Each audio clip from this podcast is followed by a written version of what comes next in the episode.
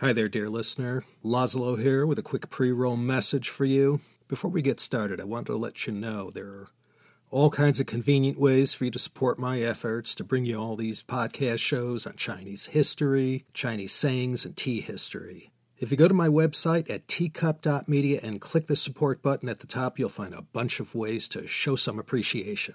There's Patreon, where you can get early access to new episodes, exclusive content, and an invite to the Teacup Media Discord channel, and more. CHP Premium, that also has early access, exclusive episodes, and ad free versions of the entire CHP back catalog. Plus, there's several other ways to donate to the show as well. Check the episode show notes for a link to that very page. And my deepest thanks for listening and supporting me and my humble efforts. Hey, everybody, welcome back. Glad you're still sticking with the program. Laszlo Montgomery here once again with a nice, tasty Chengyu for you. A special one today. It's special because the story that yielded this particular Chinese saying is, in my worthless estimation, one of the most famous stories in all of Chinese history. Wow, that's quite a claim. No shortage of well known stories from the past few thousand years, but this one, it's big. In fact, the source from which this Chengyu sprang forth is none other than the Shiji itself, the records of the grand historian, the part on Xiangyu, the Xiangyu Benji.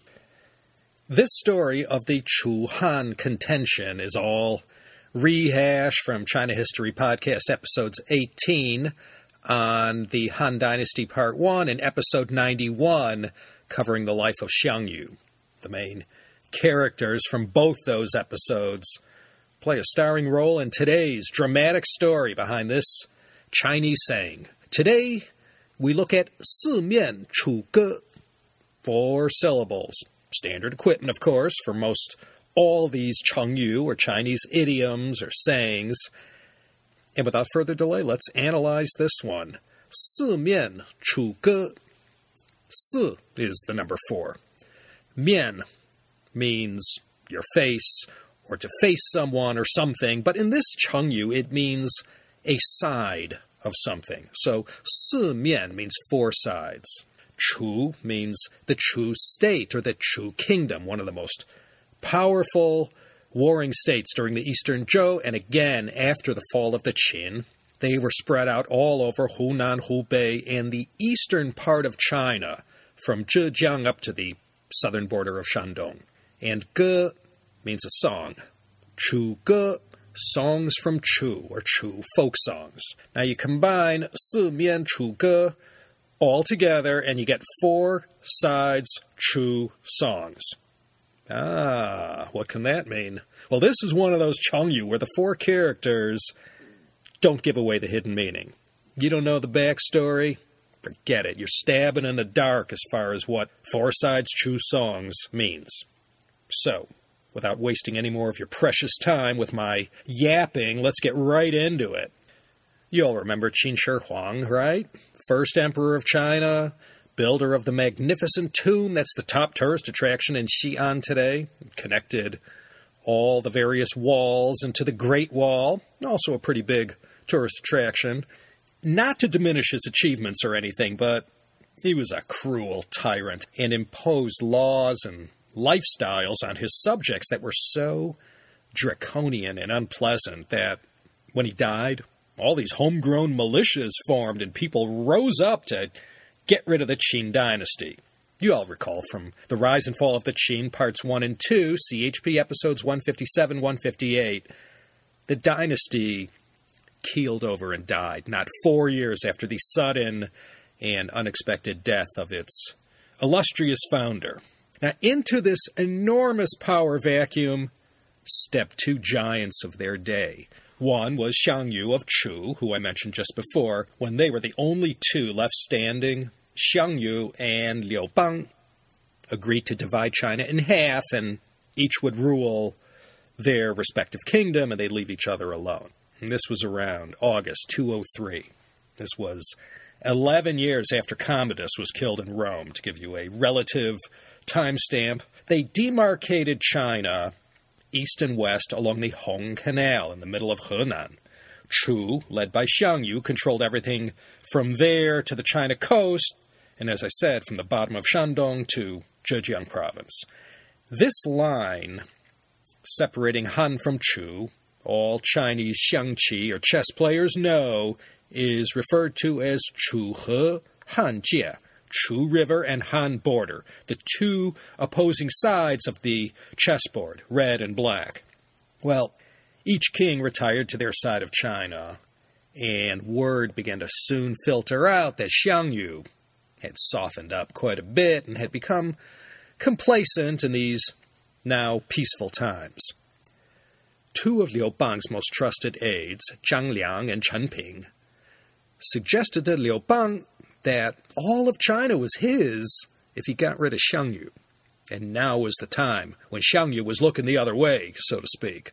Therefore, plans were set in motion to attack Xiang Yu at Pengcheng, which is known today as uh, Xuzhou, the fourth largest city in Jiangsu province, and Liu Bang's birthplace, even though it was now part of Chu. The attack was carried out, and the final showdown took place in northeast Anhui in the town of Gaixia. Commanding Liu Bang's army was his greatest general, Han Xin, and the Chu army was led by Xiang Yu. Han Xin was a brilliant strategist and led Xiang Yu into a number of traps, and after being outmaneuvered and facing one case of bad luck after another, Xiang Yu found himself cornered and outwitted and the panic inside Xiang Yu's camp was considerable, and the morale of the Chu soldiers was hitting rock bottom. Food had run out, and they were left with no escape route. It was going to be do or die. With Xiang Yu and his army left in a hopeless situation, Han Xin sprung his final trap. He gave an order to all his soldiers, as well as captured Chu troops, to sing a number of famous songs from the land of Chu. This they did, and the sound of all these songs they all used to sing back home in Chu made Xiang Yu's men feel demoralized and pining for their homeland and their families. Whatever will to fight remained now had left them. Xiang Yu heard this singing too, and he wondered if Western Chu had already been conquered, and uh, he knew now no one was going to come rescue them. So Xiang Yu rose from his slumber inside his tent and called for some wine, and his beloved wife, consort Yu, Yu Ji, performed a sword dance for him and sang to her beloved king and husband one final song. She sang, The Han army has conquered our land, surrounded with the singing of Chu. My lord's spirits are low. Why then should I live? And with Xiang Yu's own sword, she killed herself so as not to distract him from what now must be done. And that morning, Xiang Yu, with his last 800 troops, fought to the bitter end. All his men were lost or committed suicide, and Xiang Yu, wounded and at death's door, surrounded by Han troops, ended his own life. He was only 30 years old. So, what this all means when you use the Chengyu, 四面楚歌, you are expressing being in a hopeless situation beyond your control.